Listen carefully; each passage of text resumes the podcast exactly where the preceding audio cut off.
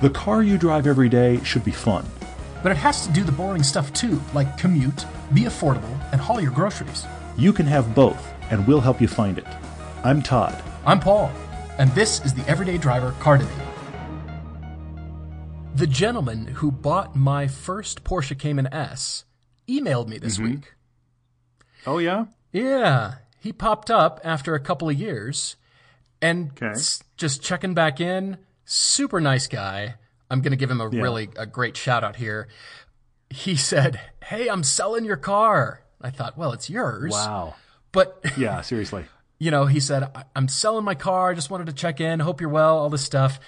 And I'm selling it. It's up for sale because I bought a GT4. I went, Ooh. got to be kidding me. Ooh. So, uh, The, the disease has struck with him. Where, where's he again? He's somewhere. He was a long way away from L.A. when you sold it. You sold it out of L.A., but where is he? yes, he's up in Montana, as a matter of fact. And he is Oh, the founder of a footwear company that is for outdoor trail and hiking. It's called Oboz. Sure, sure. OBOZ. Okay.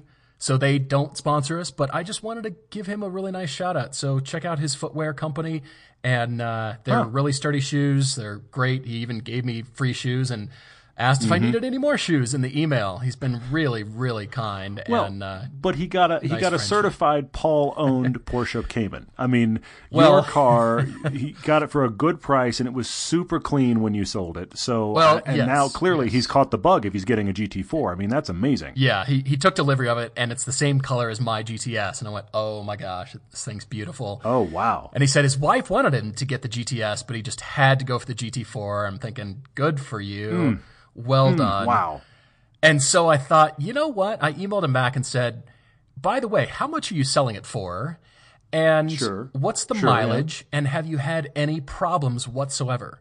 Because I wanted to update everybody on the podcast. And Todd and I Hmm, Yeah, drove this car. This was our black Cayman S review, 2007 Mm-hmm. Cayman S. That was my car for about three years. And I sold to this gentleman. And uh, we love the car. So that's, uh, if you want to see it, and uh, it's for sale currently. Uh, he posted it on the Porsche Club of America site, as well as a Yeah, bunch yeah, of other places. And uh, so he emailed back and said, 52,000 miles. He's asking Wow. 26 750, so 26 grand, almost Okay. 27 Okay. grand. That's Which is, for that uh, car. Yeah. Pretty good price, 52 grand, Yeah. 52,000 miles. And he said, not one problem. I, I thought, Now, what was the mileage when you sold it? How much has he put on it? I sold it with uh, 38,000. So he put Okay. All right. 15, somewhere 14, 15 on it, something yeah. like that. Yeah, and he's In, he's uh, had it a couple of years at least. two years. So uh, They said the only Okay, thing it's done right. is, is tires. The only thing it's chewed through is tires. And I thought, well, of course. But other than that, Yeah, not yeah, a yeah. problem. And I thought that is fantastic news.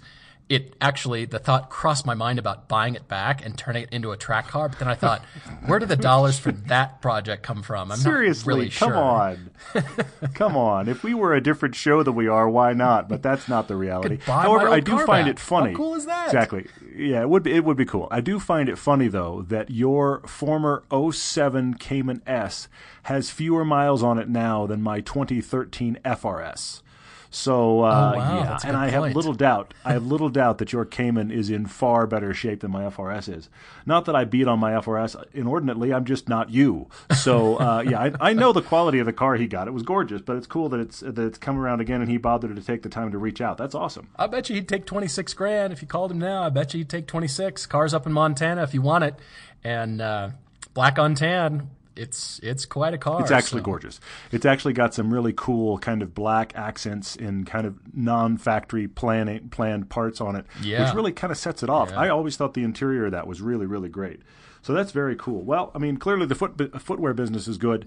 Uh, he's buying Yes, a GT4, but bless him for buying a GT4. And and it, clearly we've given him the disease. Yes. You know, yes. I mean that's that's the other big part of this. But I think that's awesome. Well, he had started We following the show you- because of this. He didn't I'm know, glad. and I made him aware, and he's like, Yeah. "Oh my gosh!" And then he watched the review after he bought the car, and it was great. It was really cool. You know, we still are, are trying to get together. We definitely want to do a Generations of the Cayman video uh, Oh, since yeah. we talk the Cayman up so much, and the prices range so wildly from you know you can get yourself a twenty thousand dollar first gen non S all the way up to the GT4 monster and everything in between. Be very cool. So hopefully we'll put that together. Kind of sparks me again to hear about that one being sold, but uh, we'll definitely have to do that. Definitely. but guess what? Guess what we've been uh, thinking about this week. you'll never get. You'll never. My guess. mind's you'll a never blank. guess. I've just been sitting Yeah. around eating bonbons. I, I don't know. Nothing's going on. Uh, yeah, if you're listening to this on Friday. Uh, by the time you listen to this, you'll be about 24 hours away from us being on Velocity, our premiere on Velocity, and that is quite shocking. And the ironic part is. this. When we're playing on Velocity, we won't even be able to watch it because we'll be in LA shooting the last episode for this first season. Yep. yep. So it's the the amount of stuff that has gone on in this last couple of weeks before it. I mean, that's why we're talking about it so much is because it has tried to consume us. We are still pumping out content for the channel.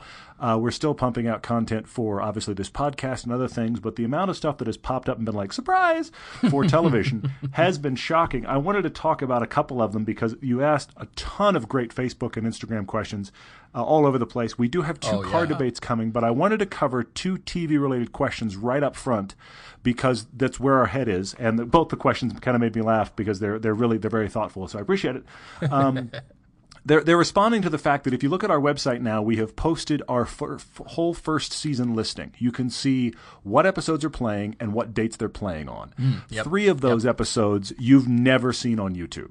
And the rest of them, I will fully admit, they are YouTube repurposed content. One of the questions came in from Lucky Jerk. He wrote in and he said, Are you a Lucky Jerk? Anyway, he wrote in and said, um, How are we using those? Are they pretty much the YouTube version or have we changed them? In most cases, they are cut down and kind of slimmed down for television. Of course, they now have commercial breaks. In some cases, I actually think the episode wound up stronger. In other cases, I missed some of the content because Sure. I'm cutting from something Sure. that was 40 minutes long down to 22, and stuff just goes that I liked. Now, it's not that yeah. the piece is incoherent now. It's the realities just of going to little- TV. It's the realities of going Totally. Mm-hmm. and fitting in. And you've told me they have to be 22 minutes exactly, not kinda, not close. Yep. They've got to be dead You're on the right. money for Mm-hmm. you know filling that time slot. So that's why you know yeah you've you've got to make those decisions. I'm glad Yep. that you are, but uh, you know one of those Yeah, things. so some of them some of them actually play really really well in, in the format, and others of them they still play well. They still play coherent. I just know because I know the piece some of the little asides that got taken out. But I'm very curious to hear from you guys how you think it plays because it's a little bit different format, obviously, and we're excited about it. So that's what's up. Um, and then of course we do have those three out of the the nine episodes that are that are airing, the rest are reruns. But out of the nine episodes, three of them haven't been on YouTube. They will make their way to YouTube. We'll keep you informed on that as soon as it happens. It's not going to be Yes, like end of the year. It'll be not that far away. Right, So that's one right. question. And then did you see this one? Hmm. I don't know if, uh, how, what other videos you've seen, but Savage Geese wrote in on on Instagram, and and thank you guys. I'm glad you're following the show. We actually really like your work, so uh, thank you for writing in and following what we do. You said you set. I, I can't blame you because this is a problem for me too. You said you set your DVR and you're looking at the thumbnail, and you commented to me. That the thumbnail picture makes me look like I'm standing there kind of like an idiot and drooling, which is fair. I I need I need to rant for a minute about that thumbnail. yeah, and it's I, I'm looking at it right here on on Instagram. It's pretty funny. Clear clear the clear the schedule cuz I need to rant. We- I have tried for like 3 weeks to provide proper thumbnail images for Velocity and elsewhere. My understanding was everybody was going to kind of feed off Velocity. Now, you guys need to kind of understand our deal is a little bit unique. It's similar to the deal that Mighty Car Mods got and a few other people. If you look on Velocity's schedule of, on their website of things they're pushing, for example, you'll notice they aren't pushing us and they aren't pushing Mighty Car Mods. They're pushing their primetime shows that they produce. the Right, stuff they right. don't produce, they aren't really promoting. They're excited we're on, but because they don't have to make their own money back, they're not promoting us really. So Mm-hmm. Yeah. the the thing about that is Trade-off. While they're yeah, exactly. While because we get to keep the rights, that's the upside. Exactly, exactly. So while they're not promoting us, they're of course taking in thumbnails and that kind of thing, and they're putting up all our content, and, and you'll see the descriptions and all that. Somehow, in all of this, I don't know who did it, but somebody went looking for a thumbnail before we provided them, and and used some side by side still of the two of us from an FAQ video like four years ago Yeah. Uh, oh my gosh. they they didn't even pick a good frame. I'm again, I'm standing there in the middle of a word, so I look like I'm having a stroke. You and then and you're standing there kind of looking at camera, kind of kind of smiling. But the problem then is only half the frame gets used for the thumbnail. So now it's just me looking like I'm having a stroke. and it's Awesome. out of date. It doesn't have any cars in it. I, I don't I don't know who went and got this thumbnail. It didn't come from us. But yet you guys are sending us thank you all of these images of hey look you're on my DVR and I'm like well yeah the my like idiot brother version is on your DVR so yeah I we have some cool thumbnails that are out there actually the ones that are on our website for all these episodes are those thumbnails We've got a lot of other kind of show branding stuff that's out there. Hopefully, you'll see that eventually. So you don't have to look at me all season. Yeah, Uh, but well, thank you I'm- for those of you that are setting the DVR. Uh, yeah, thank you as well. I'm wondering if this just was pulled by somebody that needed something really fast. And I'm hoping the thumbnails that we've sent in migrate to this, the proper, Agreed. you know, the proper look, proper format, because we didn't have any control. You and I didn't even know this was happening. Of course, No. it's to be expected because they've got to pull something to start syndicating Mm-hmm. this out for the DVRs for the selection. But we didn't even know, and they didn't come to us and ask. It would have been nice to say, "Hey guys, could you provide something you know that works that you approve of?" This we didn't Yeah. approve. We just it was just grabbed from somewhere, and, and we're not hard to find. You can you can Whatever. email us quite easily. But we did Yeah. actually get contacted this week by kind of an umbrella company, Gracenote, that actually deals with a lot of this stuff. Actually contacted us in the last week or so, and they wanted to fill up their library of for folks that are asking. So we sent them all the thumbnails that Velocity has. So again, this is me ranting about stuff that may not matter to you guys, but I'm out there again looking like the Frankenstein version of me representing the show, and it it frustrates me. But hey, we are on. We're coming either way. Exactly. And switching to a last bit of news here before we jump into the car debates here, and that is to give you all a heads up that some sponsorship and partner advertisements are coming to the podcast. Yes, they are. Mm-hmm. We will preview them. They are Amsoil and Covercraft. Uh, they're friends of ours, and we're looking forward to promoting them. And they are, uh, like I said, Yeah. they're friends of the show. They're helping us out, and they're helping us make more content as well. And we get to talk about them. And I, I'm I'm digging in. They're fantastic companies, and we're really excited to have these as partners with us. And uh, more to come on that. But just wanted to give you all, as I said, a heads up. Those are coming. That's changing the structure of the podcast a little bit. But as you bit, know yeah. it, all the content it's going to be remain the same. Still write into us, Everyday Driver at Everyday Driver TV at Gmail, and also on the Mm-hmm. website, so everydaydriver.com. While you're looking at the TV schedule, send us a note Mm-hmm. on there as well. It's Tell, tell me it's a how much up. you dislike the thumbnail. We'd love to hear it. Yeah. Exactly. Well, but but the thing is, these two companies are are the major sponsors of our TV season, which we're excited about. So we're going to be discussing them a little bit here as well. So just want you guys to know that the reason we're talking about them is because they're we're fans of them, they're fans of the show, and it's allowing us to do more. So that's why we're going to do it. Agreed. Agreed. Yep. That's uh, just wanted to give you that. Uh, so let's jump into some car debates. So we've got time for questions. There's a boatload here on uh, all these social media platforms here. So Mm-hmm. Yeah. we're going to try to get to Yeah, a few yeah. of those. I've pulled some, and and we will do our best here. But let's just jump right in to Michael in North New Jersey, who's writing to us. Yep. The headline here is he's got the disease and he's shopping for his fiance. The good news Yes. about this podcast is we get to talk more about SUVs. I mean, maybe there might Mm-hmm. be some cars thrown in here, but it's mainly what SUVs can I get for my fiance? But I want to start with him. He's a car enthusiast. He's got a 2013 Audi S6 with an APR Mm-hmm. stage tune and downpipes. Holy moly. And get this, a 2015 Porsche 991 GT3. He takes it to the track and he said, I wasn't even looking to get one, but it sort of fell into my lap. And the story is not detailed here, but I would like to know how does one have a 991 GT3 fall into their laps? You know what happened. Where- you know what happened. how? I, I can guess. He went to the Nurburgring and ran into the dispenser that He gives them bumped out. into the dispenser and maybe Because- it just shook one you- out accidentally. Exactly, because if you're at either the Nurburgring or Spa, Of we haven't found it, but apparently there's like a magical box somewhere. You walk around Mm-hmm. a corner and they give you a GT3. Because for as rare as those cars are, they're everywhere in those two towns. You don't have one and you just feel like, you, you know, why am I here? You know. Still So been looking for it clearly, on Michael, Google Maps. Can't find it. Yeah. and the search remains. Michael went there. Michael went there and got one out of the dispenser, I guess, and shipped it back. So it fell in his lap. So he has that car. So Hmm. you're he, right. as you as you said, he has the disease. He has cars he loves. This isn't for him. This is for his fiance. And we've talked about this a lot. There is a thing about SUVs. It's the it's the best selling market segment, and the small five seat SUV is pretty much ruling right now. Oh, that's yeah. what Yep. she's looking at. Uh, she she currently drives a Nissan Sentra. Of course, they're getting her out of that. She wants a small SUV. She thinks so. She looked at the Nissan Rogue, and Michael went, "Please don't, please, please don't, honey. let me find you something." So he's building a list, and he's come to us for help. And so we're shopping for an SUV. I like it. He's got one of the widest budgets, the widest budget range I think I've encountered so far. So get this. Yeah, yeah. 35K all the way up to the Paul limiter of 55K. $20,000 spread in here. And he's given us quite a list that includes a Mm-hmm. lot of good stuff, a lot of the usual suspects, as Todd said, that five seat category. Think Audi A5, X3, you know, even Mm-hmm. Macans, the Touareg, the Volvos, all these cars are in there. He even suggested the Audi all-road wagon, which is great, but Mm-hmm. I I do agree that she needs. I think she's going to appreciate something a little bit higher, something like that.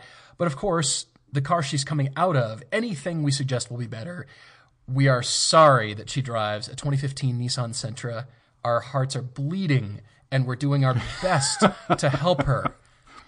We're Well, we're yeah. thrilled to know the lease is coming up and she's getting out of that car. It's Nissan's Corolla, and I've driven it, It is. and I It rather is. dislike it. Yes, well, you know, but it- it's it's one of those cars like the Corolla, not designed for us. It's not. No. It's it's it's a transportation device. It okay, is, yeah, fine. yeah. So so the cool thing is, hopefully, we can find Michael's fiance a car she really really likes, and and you do have mostly these five seat SUVs on your list. You've got a couple of cars. I I have a couple of all of the above. I've got a couple of cars I think you should look at that on your list. I have a couple of comments about some of the SUVs on your list because it's a lengthy list. And then I wanted to also comment about some of the SUVs on your list that I really think you should avoid. Uh, there's good stuff here, though. Well, he's got the New York Auto Show coming up for 2017 to go check some stuff out, and I think, uh, I think Michael, your big point is not to have to go to a bunch of dealerships to try out all these various cars.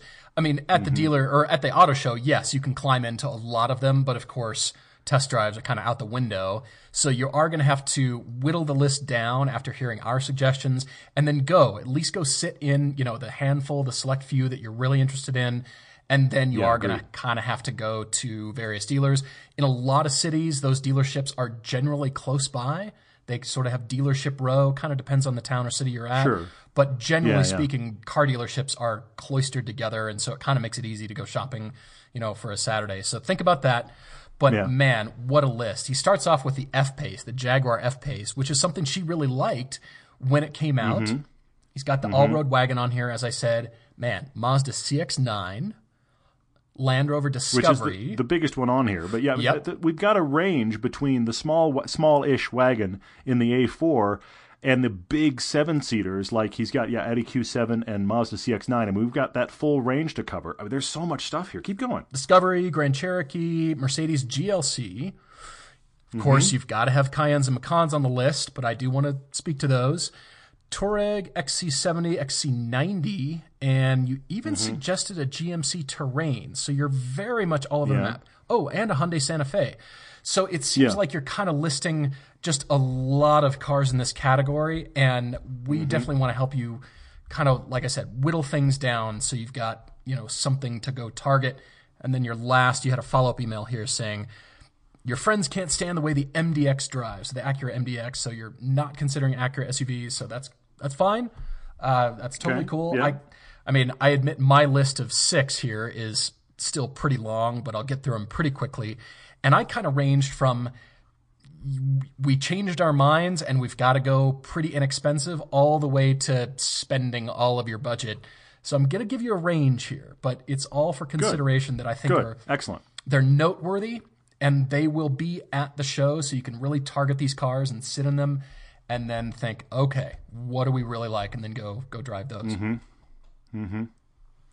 Alrighty so starting off on the lower end of the scale but hey it's a kia it's the niro the 2017 all right. niro pretty impressive i'm impressed with kia across the board i'm We kia know, makes me heard. happy i don't know why Porsches. Kia makes me happy. It's a tagline. Right, That's a shirt. It is. It- It's sold right next to the one that says Lincoln nothing to see here. Is Kia makes me happy.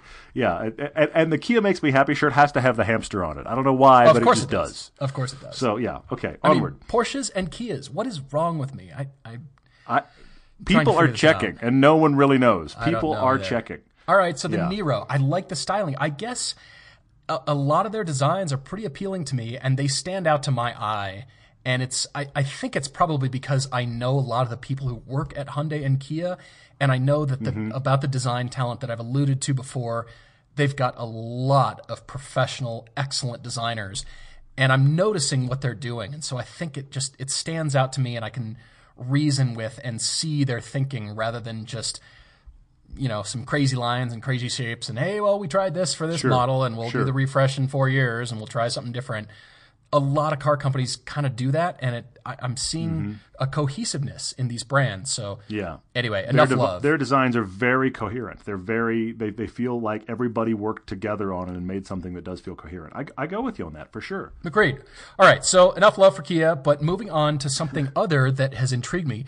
Michael, you mentioned the Grand Cherokee, but what about the Jeep Compass? The brand new refresh, the brand new design is sort of like a miniature Really? Jeep Grand Cherokee, and I kind of dig it. I kind of like the looks. I'm just saying. They're on the I kind of okay.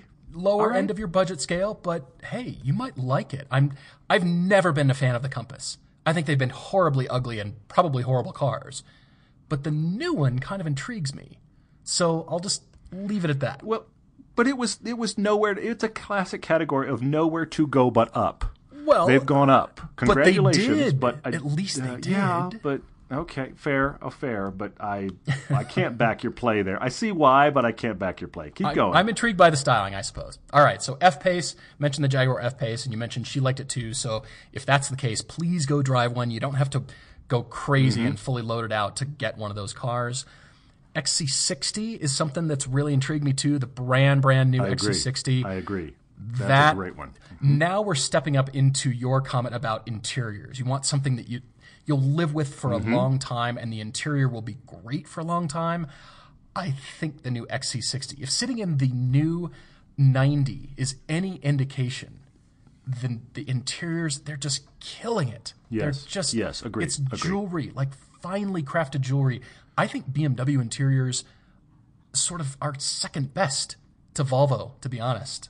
I, I hate to Oh, say think- that, but Volvo's killing it. Volvo's killing it. I, I, Volvo is right up there with the best in interiors right now. I totally agree with you. I'm glad you said XC60. It's on my list as well for the same reason. I don't think you buy that car because it's some dy- dynamic powerhouse, but I think the space is surprising and the interior is fantastic. If you want a nice, classy car that you can feel like you like it for a while, that's where I think the XC60 really climbs in this list for sure. I think it's going to be pretty awesome, to be honest. And the seats, Mm-hmm. we love Volvo seats. They're going to be amazing. They do they do great work in seats for sure, for sure. All right, so I had to have the Macan S on here. I've eyeballed these cars. They're 50 grand mm-hmm. used, slightly used. They're right at about 50. Yeah. I would suggest driving it just as a benchmark, not because you think you're going to go buy one, but as a benchmark and think about size and think about dynamics while you're driving this car. It's, Agreed, It's agreed. interesting, and I'm not going to spoil what we said for our one of our television episodes coming up, and that was with Mm-hmm. my Jeep Grand Cherokee and the Mercedes GLA AMG 45. The Macan was S was in the interesting mix, so I'm Yeah. just yeah. putting that that out there. And then finally here, my uh, my wild card is a Mercedes GLC Coupe. It was the black one that you and I saw when we were shooting Mm-hmm. those cars in the parking lot. I just kind of kept looking over at it and going, "Huh, it's it's the smaller GLE Coupe, but it's still the four door SUV coupe shape." I'm just It's the Mercedes intrigued. X6. It's the Mercedes X6. Well, I can't. the GLE is. I can't give This 'em a pass. This is like I the can't give 'em a X4 pass. almost. This is even smaller. okay, fine. But the point is, slightly coupe body shape on an SUV ride high. I, I still don't know who these cars are. it's not for. for everyone. I, don't. I get it. agree, but it, I just kept looking at it, going, "Huh." I'm just curious. I I haven't made a decision yet, but Mm-hmm. she might like it, and that's definitely brand new on the higher end of your budget there. And the interiors, Mercedes is killing it on interiors as well. Just they're up there with They are. I mean, Audis have been there for a long time, but I think Mercedes and Volvo are really the, the two leaders currently. So yeah, their stuff looks great right now. I totally agree with that. Yeah, lots of choices, but I just I wanted to give you a Mm-hmm. range just because you gave us such a huge spread. Uh, definitely, yeah, no question.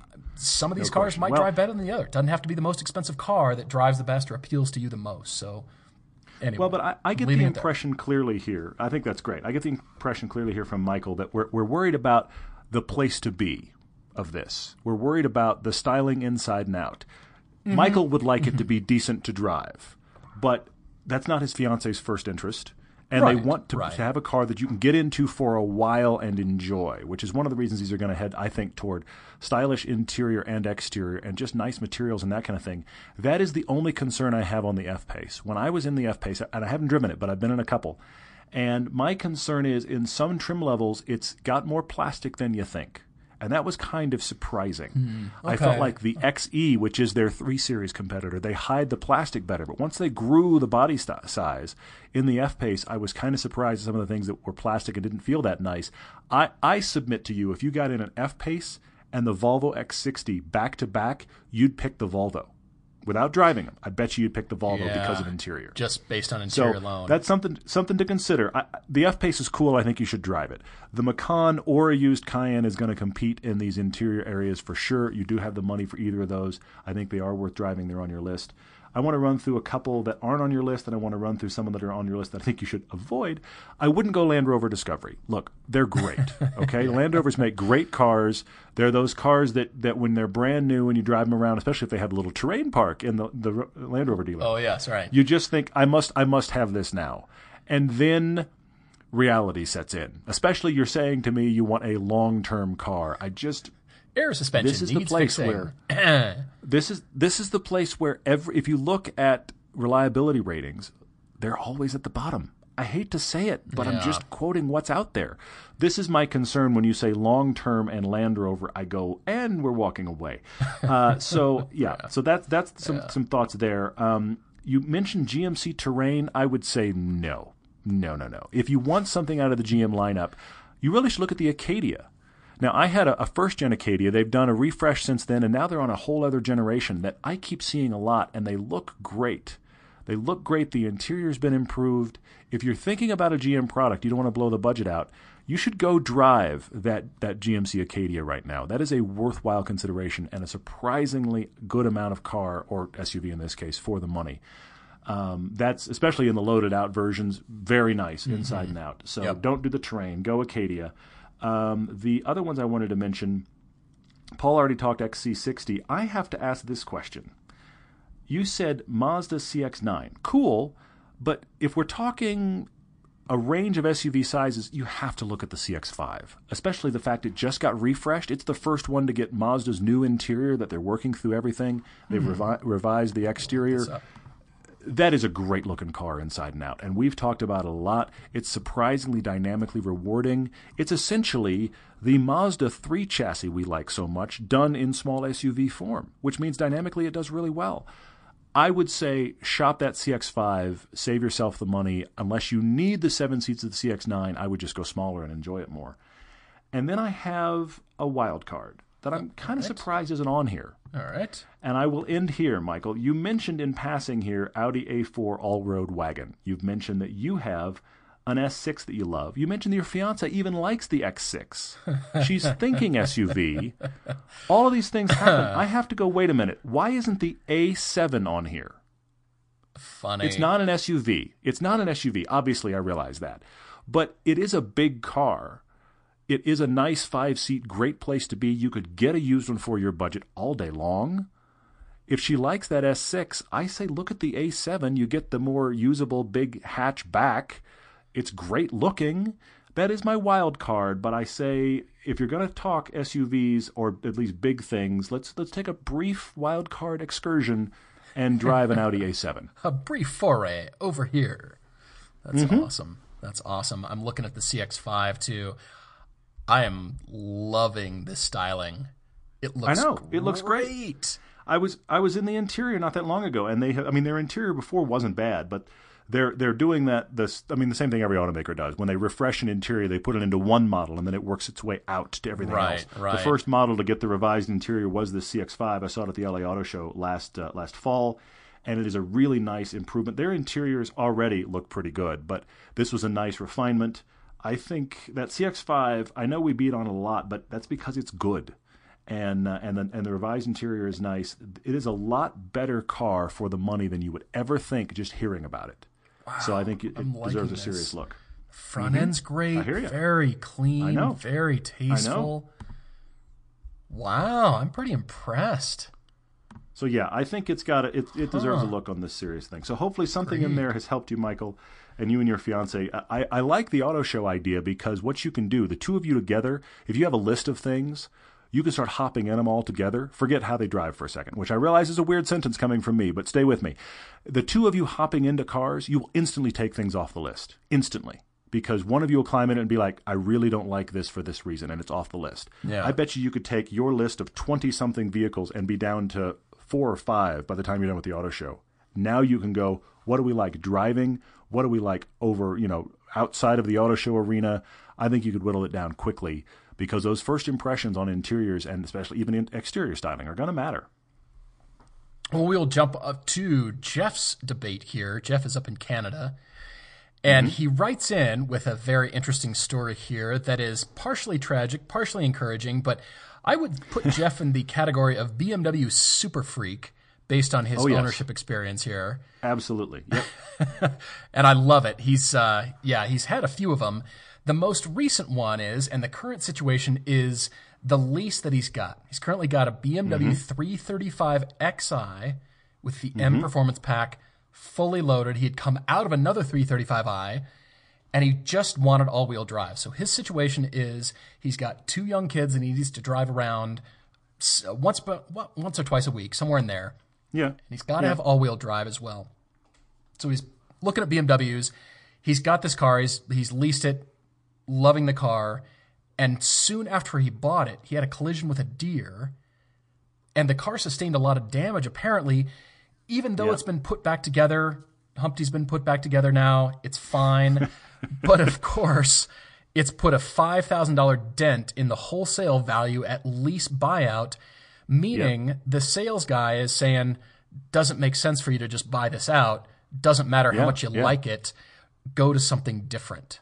So it's he was great, but he was a, looking for a ten year car. He was mm-hmm. yeah, he was going to lease this car. When the lease was up, he was going to buy it out, and his thinking was, I'll have this car for eight to ten years. Well, now it doesn't make financial sense to buy the car out, and so that's got him looking in a way he's never looked before, even to the point he's looking away from BMW, which, wow. All right, Geoff, based on your, your car history here, I am a little shocked, but I want to encourage you there because, of course, we have the disease, and part of that disease is branch out. But he's looking for what should be next, and he's hoping to duplicate his plan, meaning he'll lease something new, and hopefully when the lease is up, he'll still like it enough, he'll buy it out and keep it. So we are talking about a, a daily commute car. We're talking about kids, as Paul said, but we're also talking about he's an executive. It needs to look like a nice mid level executive luxury car because every now and then he's driving people around for work and he has to have that perception. So we're not out buying something unexpected here from a look perspective. We're certainly not buying a coupe. So uh, his top two right now are the M240i. Yep. And yep. Uh, he, he kind of likes that, but he also happened to drive a Golf R and loved it. So he's debating can an executive like myself show up in a hatch? I don't think so. He'd love manual if he can get it. All wheel drive is a non negotiable. So backseat and all wheel drive, definitely manual if possible. And of course, he's had a lot of nice cars. So technology that's a little forward thinking because this car is going to be around a while. Geoff, I like that you're sort of struggling with the Golf R in the sense that it's all about perception. And I've told the story about mm-hmm. my dad and you know the, the, aviation industry that he was in, and how you know yeah. guys who own expensive planes look at an expensive car and think they're paying their insurance guy too much. Well, here you are in a sales role that comes with the expectation that you've got to have a luxury ride, and even though the Golf R is pretty awesome and pretty nice place to yeah. be, and it's a lot of fun. Yeah it's the perception issue there. So that's what we're dealing with mm-hmm. is we've got to have something that fits that need. And you've even s- suggested here the S3, which is essentially yep. all that Golf R goodness stuffed into an Audi, which yep. is interesting. Yes, I'm kind of up for that. But something stuck out here that you suggested is the brand new Mercedes-Benz C43 AMG nine speed auto. The interior is great. Of course, it, it It is definitely It a luxury car. It's a Mercedes Benz Yeah. Cruiser, but it kind of has a personality. And I kind of think that you've hit the nail on the head here. This is, it's not the full 63. It's not the full angry Yeah. monster. It's just below that. Yeah. and it's not the entry level car. It's just kind of somewhere Mm-hmm. in here. And I like that you've noted this car. And I think every time when manufacturers do this, BMW is the king of this, but they come up with some market niche that you think, really, why are you suggesting this? And they've identified the buyer as you. and they're doing their research. I mean, these product Yeah. planners are going, Yeah. okay, so you don't want the entry level C. Nobody's really going to throw down, you know, unless you've got gobs of cash for that AMG 63. Yeah, you want the full one, but you can't quite swing it. Let's get you the almost full version. Yeah, I get that, and and the, we love the current C class. We Yeah. really do. We've driven that uh, 63. In fact, the 63s, brilliant. I mean, a really brilliant car. Uh, the interior's great. I, I think that's great. Your concern is you're you're worried about the long term reliability of Mercedes. If this was ten years ago, I'd back your play. Now I think they're they're at a place where their cars seem to run really well. Now there will be maintenance. You're going to keep this car for ten years. You need to, to, to look up places like Edmunds and other people that talk about what is the five year ownership cost. You need to research that because, but but BMW as well. I mean, BMW, Mercedes. What is the long term ownership cost? You get out of warranty, even if it is really reliable. It's just the maintenance intervals are costly on those German cars. That's certainly a consideration here. Yeah, they are. And it just kind of seems like, unless it's a Lexus or Infiniti, the maintenance cost is going to be decidedly higher. And Yeah, you. Mm-hmm. kind of got to pay to play, sort of. I hate to say it. Uh, and Yeah, yeah. I'm not calling you a foregone conclusion by any means, Geoff. I love that you love BMWs and German cars. I mean, I'm waving my hand right next to you, so I'm with you. Yeah, seriously. And I like that you've identified that you kind of are the target market for this C43, so I'm backing you there. But I've got two others that I want to just pique your interest with. Just Good. consider them. Good. If you want to throw them out immediately, that's fine. We're intrigued by this Alfa, the new Giulia. Hmm. Yeah. But Yeah, I yeah. want to direct you to the TI, the all wheel drive TI, fully loaded. Okay. It's still in your sweet spot of the price range. As I said, does come with all wheel drive, inline four with 280 horsepower, which is not slouchy. And it's so Yeah. different. It's so It is. interesting It is. and intriguing. Who knows about the reliability and the long termness of it? It's going to be hard to say right now. I have high hopes. I'm reading the press release, and they say built by the best craftsmen in Italy with the highest standards. And I want to believe you. I really do. Yeah. I'm. I am we, we want willing to we be want to believe that the am- Alfa Giulia will be the car that is not only dynamically good but also reliably good. And unfortunately, that would be a bit of a dice roll. You want to buy a ten-year car, Geoff? Maybe this works. Maybe it really doesn't. But uh, yeah, I hear you. I mean, we could make the joke that, you know, is it reliable? Well, does it have an Alfa badge on it? Well, then, you know, you've answered your own question. So That's the history. Sadly, yes. I, I hate to say that. But I, like I said, high hopes. This is a different era. It's a different platform, different Mm-hmm, construction. All those Alfas, the Giuliettas, and all those cars in the past, they're in the past. This is new, fresh thinking. It's Let's a hope so. fresh design. Yeah. And so I am I am rooting for this car. So just to intrigue you, go drive it, go see what uh, what the lease deals are and that kind of thing. Yeah, it's very unique. It really is. It just I mean, I feel like if you got one, you'd be driving everywhere because, you know, everybody'd want to ride in your car. I mean, the end. So But brief aside here for Geoff, actually, one of the nice things, Geoff. Look, I know you're looking for a, le- a car to lease and then buy out. I get that. But at the same time, if you did want to go kind of a personal wild wild card, you wanted to go for that Mercedes because you're not sure, you wanted to go for the Alfa, and you're curious, because you are leasing, if it becomes a money pit, it'll reveal itself pretty quick. Oh, and it'll sure, be inside your lease. And so, in your two years uh, in, yes, you don't want to have your t- uh, 10 year car anymore, but you can then walk away and have avoided it. Just dodge the bullet of it. So, there is that possibility as well. I, I would encourage you, if you're wanting to get something other than a, a BMW, then I, I think the nice thing about a lease is you've given yourself a little bit of a safety net to see is this car going to be a problem that I should get away from? And you're still safe. Agreed. Uh, yeah, that's that's good advice. So I want to leave you with one thought here, Geoff, and that is Okay. a wild card. I went looking for used cars. Todd, Okay. you just heard Todd suggest an A7, but for you, I'm going Mm-hmm. to suggest an S7. What about a slightly used 2015 Audi Okay. S7 for 50 grand? Twin turbo V8. That's in the budget. Yep, yep. He's hoping for 50k, maybe 60 on the high end. That's great. That's really mean, good. I like that. Wow, the seats, Mm-hmm. the tech, the power. I mean, you mentioned stuff about the transmission in here, and, and it's not going to be a race car, I guarantee you.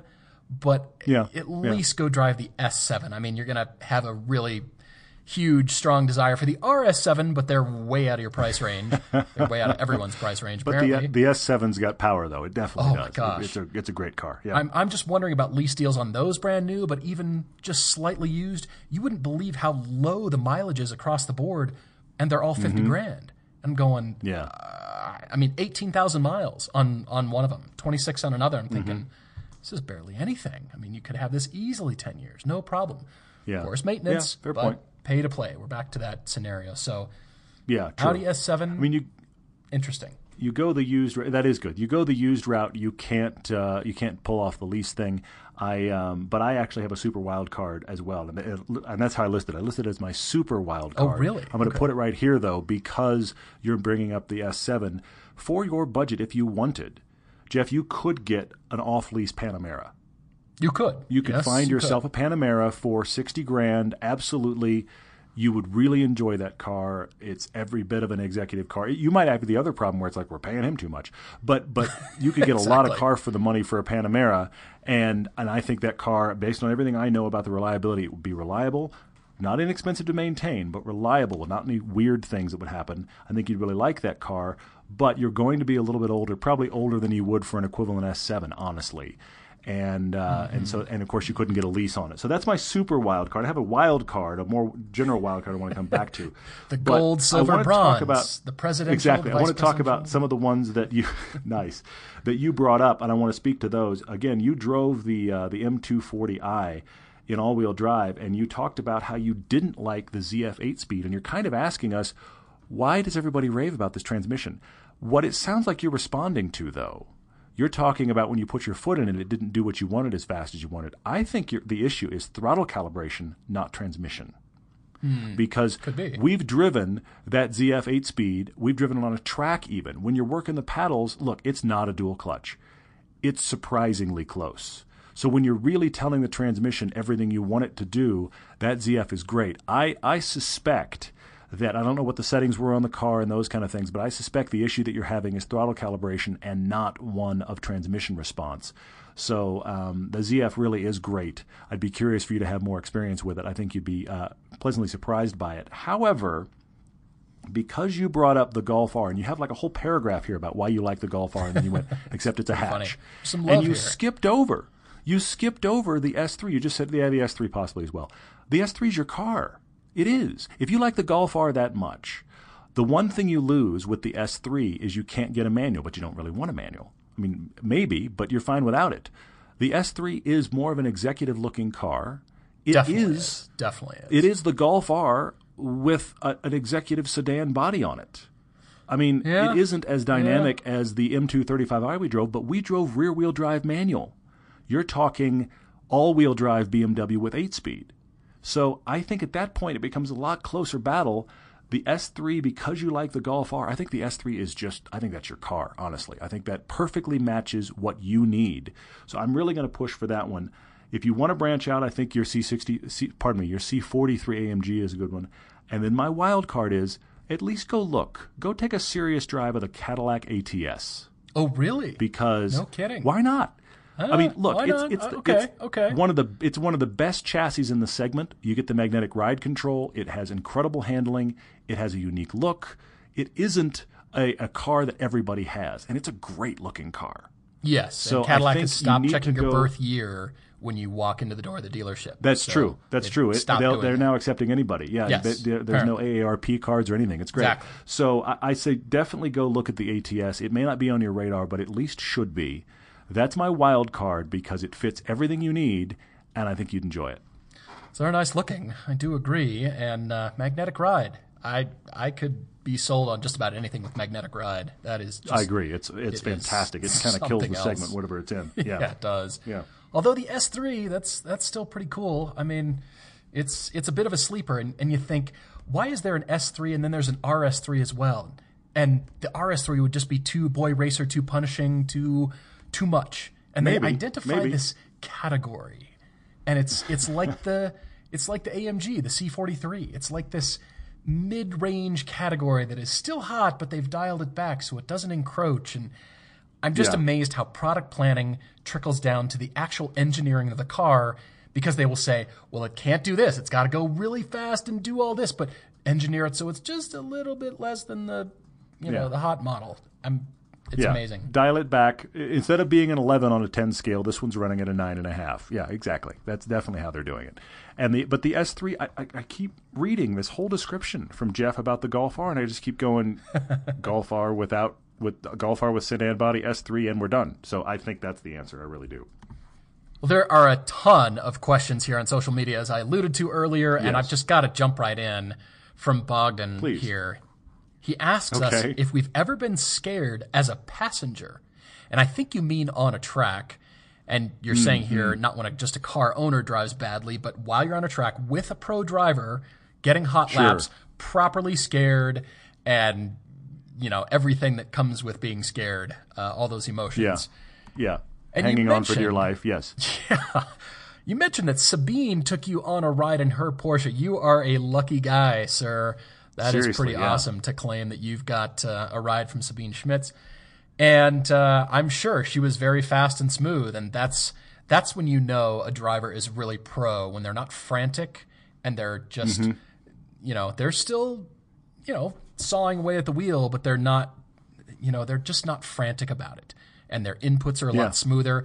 And I guarantee you they're the fastest thing on the track. All right. So there was a, a time when Todd and I were at Motor Press Guild Track Day. And this was a few years ago. Yeah.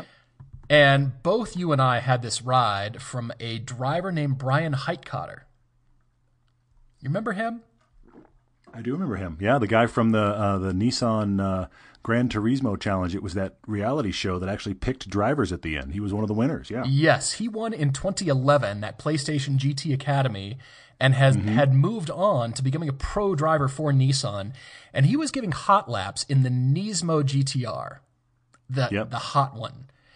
And of course, they wouldn't let any of the journalists drive it, but Bryan was happy to take you for three laps as hard as he could go.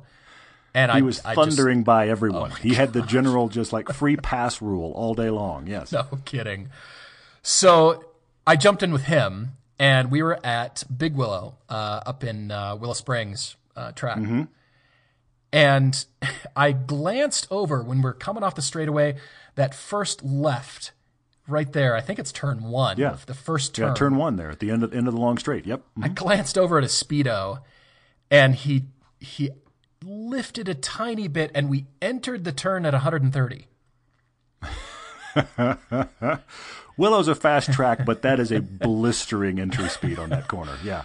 Let's just say he knew the car and he knew what it could do. But I'm also thinking Yeah. to myself, Homeboy's fast, but the car is pretty amazing here too. Mm-hmm. Yeah. So we enter at 130, and then for turn two, where it's up the hill in the horseshoe, I think Yeah. it's yeah, I think it's turn two.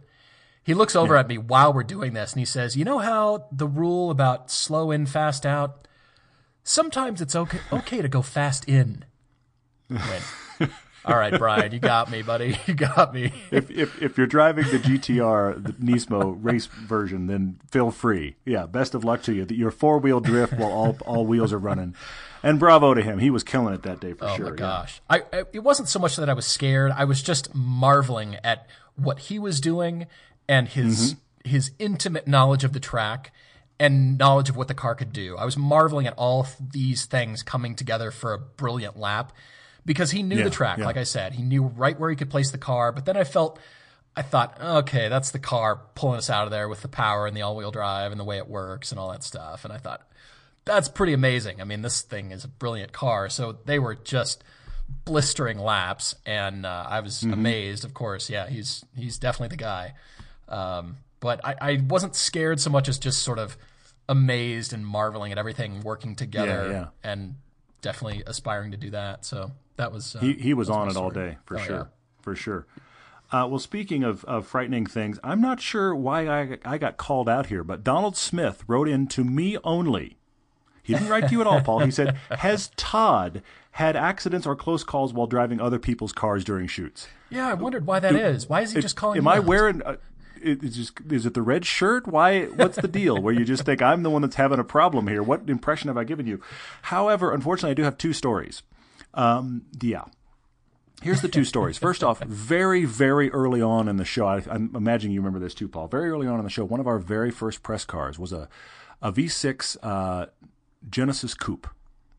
And I got that car, picked it up from Paul. We had it from the press fleet, picked it up from yeah. Paul. I took it on uh, one of our really good roads in LA, but I took it on one of those roads in LA right kind of during the first rainstorm of the year, which is when everything is overly slimy in LA and I did a corner wrong. I headed toward the wrong wall at the wrong time. This could have been horrible, but luckily I saved it just short of horrible. And the result was I dinged the front end. I mean, like almost dead center in the front bumper. I smacked the wall. Now, when I say smacked, I do mean like just beyond the range of a five mile an hour bumper. I got out and went, well, hmm. If we still shoot it right, it'll be fine. That car's in the video Yeah. post post accident, so it's not like I had Post-smack. major damage. So, but I mean, I felt so terrible because it was like- our second or third press car ever, and we shot it. We got the whole shoot done because again, the car wasn't damaged enough that it, you could even tell on video. But then we returned one of my all-time favorite stories. We returned the car to the press fleet, and they all but ignored it. They were like, "Yeah, okay, fine, yeah, whatever," and they just kind of got in, drove off, and we still got other cars from them. I couldn't believe that. That was shocking to us. Yeah. They were like, yeah, we see it, no problem, whatever. So that happened. And then there's the other one, the, the more expensive one. Uh oh. Yeah. That is very much not my fault. You remember this one? We had we drove a Tesla Model S here in Utah. oh yeah. The guy, that, the guy whose car we borrowed, he'd had it for a couple of months. He had it for a few thousand miles. He was with us. He was very nice. He was very accommodating. I was out doing drive-bys for that shoot. I wasn't doing anything weird, but it was springtime in Utah when there's a lot of junk on roads. And somebody's big 4x4 with big knobby tires was going the opposite direction from me in their own lane.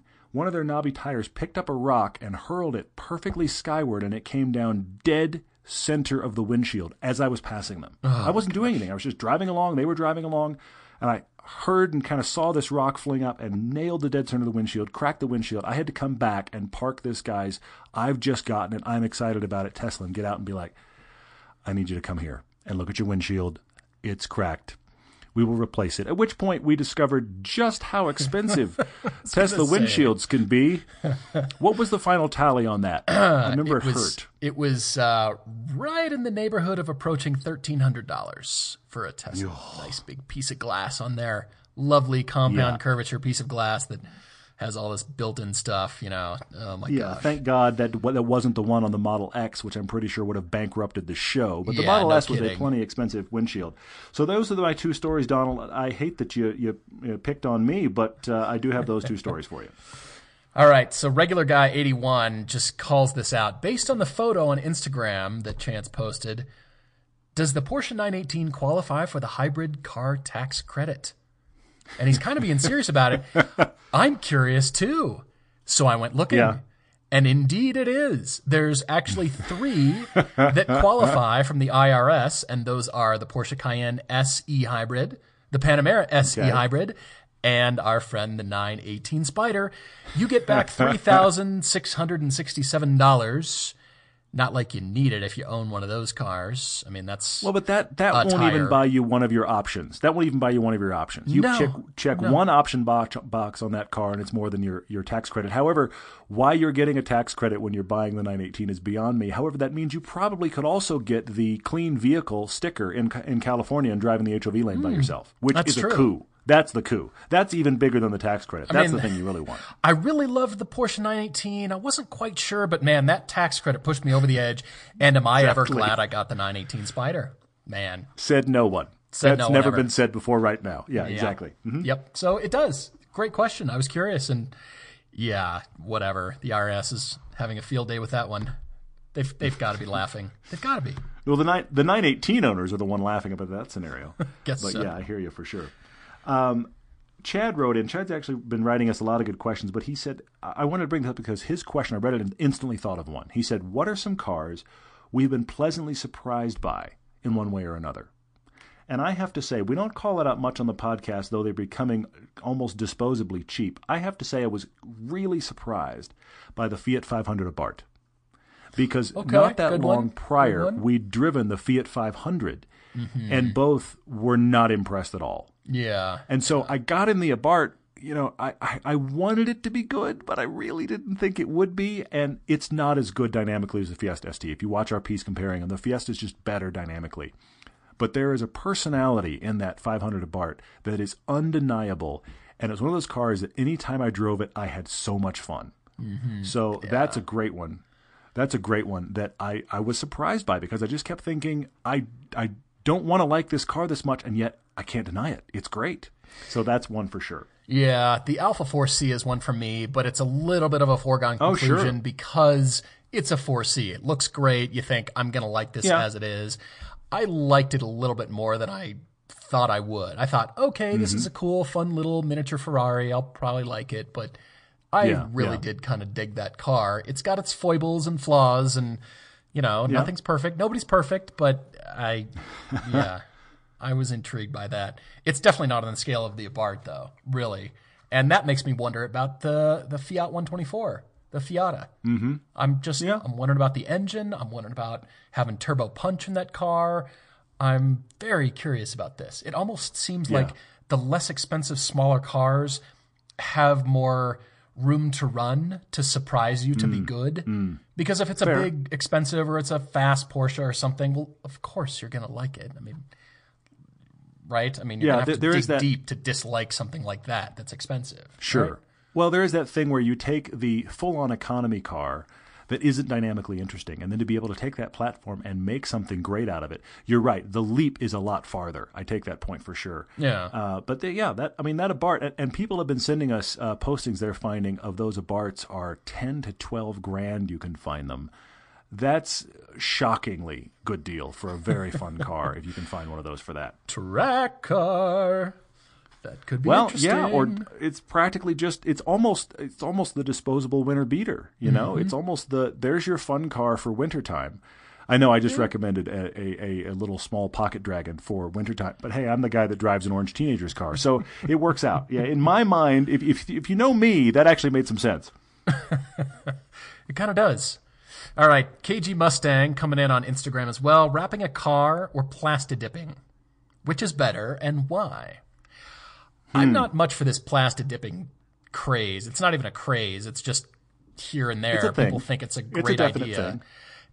The plasti dip stuff is great on those lifted Wranglers, the Rubicons, and all those.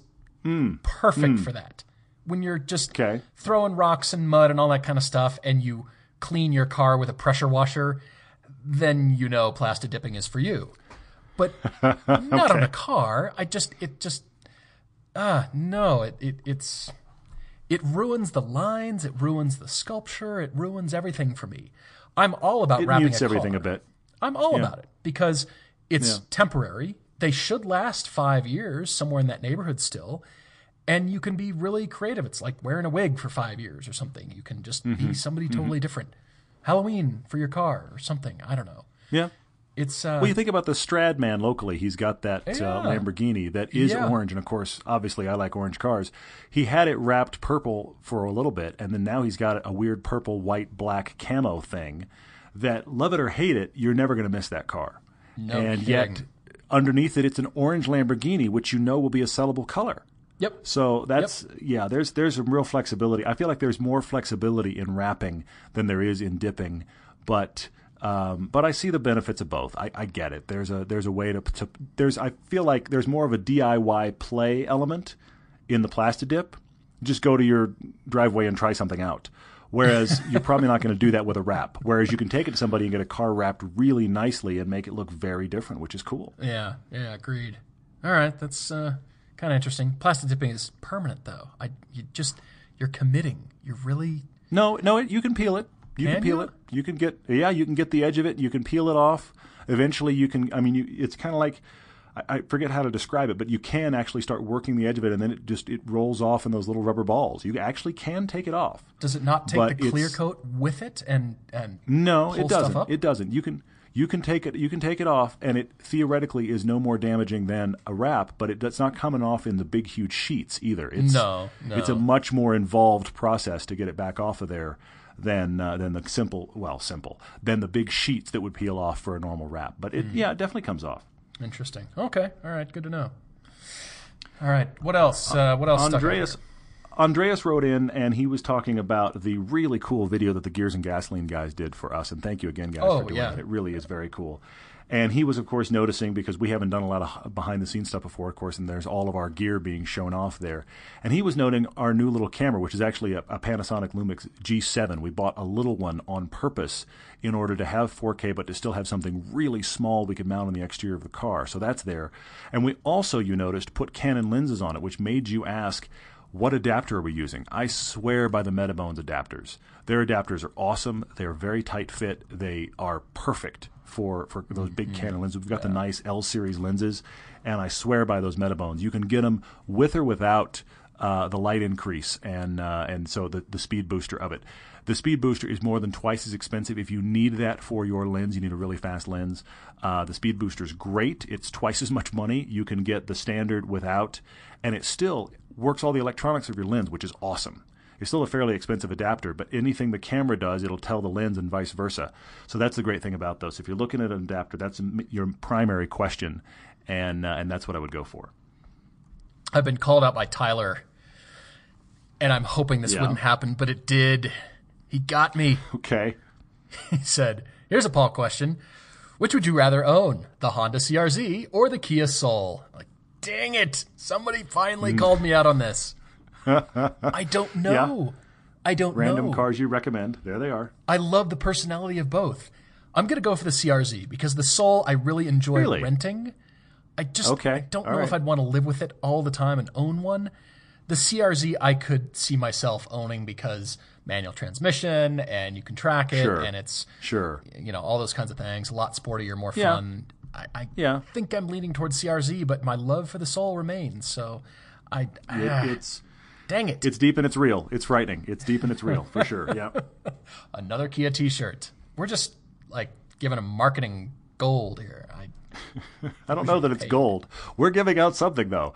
Uh, I, I think we're actually over an hour already, so we probably should wrap it up. But uh, did you have any other questions you wanted to cover? I'll leave it there. I'll leave the uh, getting called out on that one. I'll, I'll leave it there for now. But yeah, thank you guys for great questions. Just you've you've bowled us over here. It's amazing. We're going to have to do an all question podcast here shortly. And keep in mind when we hit this is uh, the early 180s. I think it's 182. When we hit uh, podcast number 200, we will do an all question podcast that will be an all non car question podcast, just like we did at the 100 mark. So that will happen.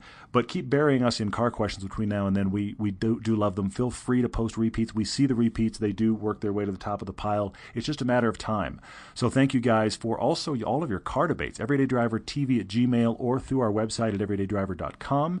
And I will say one more time if you're curious what's on season one of television, that's now posted on the website and will find its way to YouTube for those of you that don't have Velocity. If you do have Velocity, thank you for DVRing and telling friends. And all of that helps us do more for season two and more for the web in general. Agreed. Agreed. Well, thank you guys so much as again, and uh, we're really appreciate of you listening and watching and following along. Until next time, cheers.